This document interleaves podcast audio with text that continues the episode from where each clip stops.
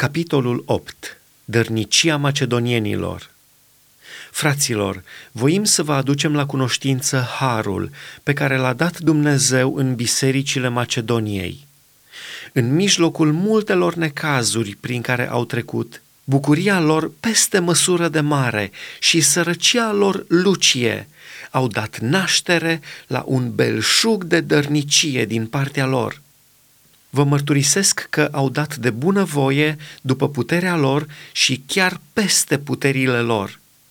Și ne-au rugat cu mari stăruințe pentru harul și părtășia la această strângere de ajutoare pentru sfinți.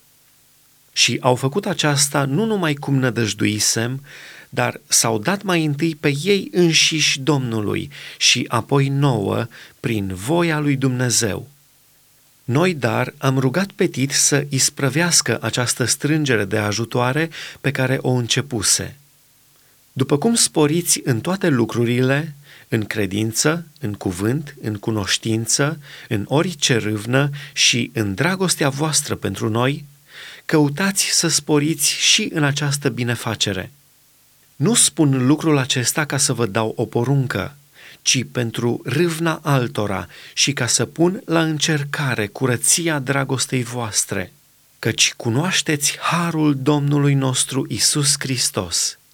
El, măcar că era bogat, s-a făcut sărac pentru voi, pentru ca, prin sărăcia lui, voi să vă îmbogățiți. În această privință vă dau un sfat – și sfatul acesta vă este de folos vouă, care de acum un an, cei din tâi ați început nu numai să faceți, ci să și voiți. Isprăviți dar acum de făcut, pentru ca, după graba voinței, să fie și înfăptuirea, potrivit cu mijloacele voastre, pentru că dacă este bunăvoință, darul este primit, avându-se în vedere ce are cineva, nu ce n-are.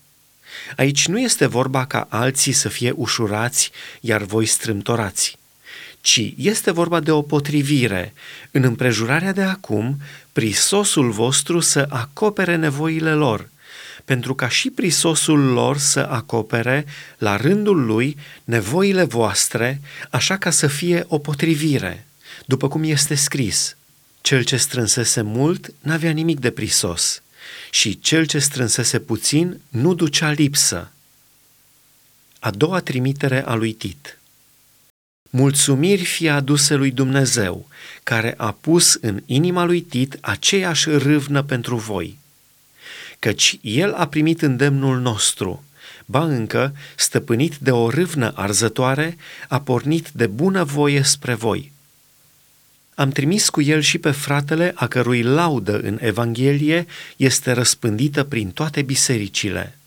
Mai mult, el a fost ales de biserici să meargă împreună cu noi în această lucrare de binefacere, pe care o săvârșim spre slava Domnului și ca o dovadă de bunăvoința noastră. În chipul acesta vrem ca nimeni să nu ne defaime cu privire la acest belșug de ajutoare de care îngrijim căci căutăm să lucrăm cinstit, nu numai înaintea Domnului, ci și înaintea oamenilor. Am trimis cu ei pe fratele nostru, a cărui râvnă am încercat-o de atâtea ori în multe împrejurări și care, de data aceasta, arată mult mai multă râvnă din pricina marii lui încrederi în voi. Astfel, fie având în vedere pe Tit, care este părtașul și tovarășul meu de lucru în mijlocul vostru, fie având în vedere pe frații noștri, care sunt trimiși bisericilor și fala lui Hristos, dați-le înaintea bisericilor dovadă de dragostea voastră și arătați-le că avem dreptul să ne lăudăm cu voi.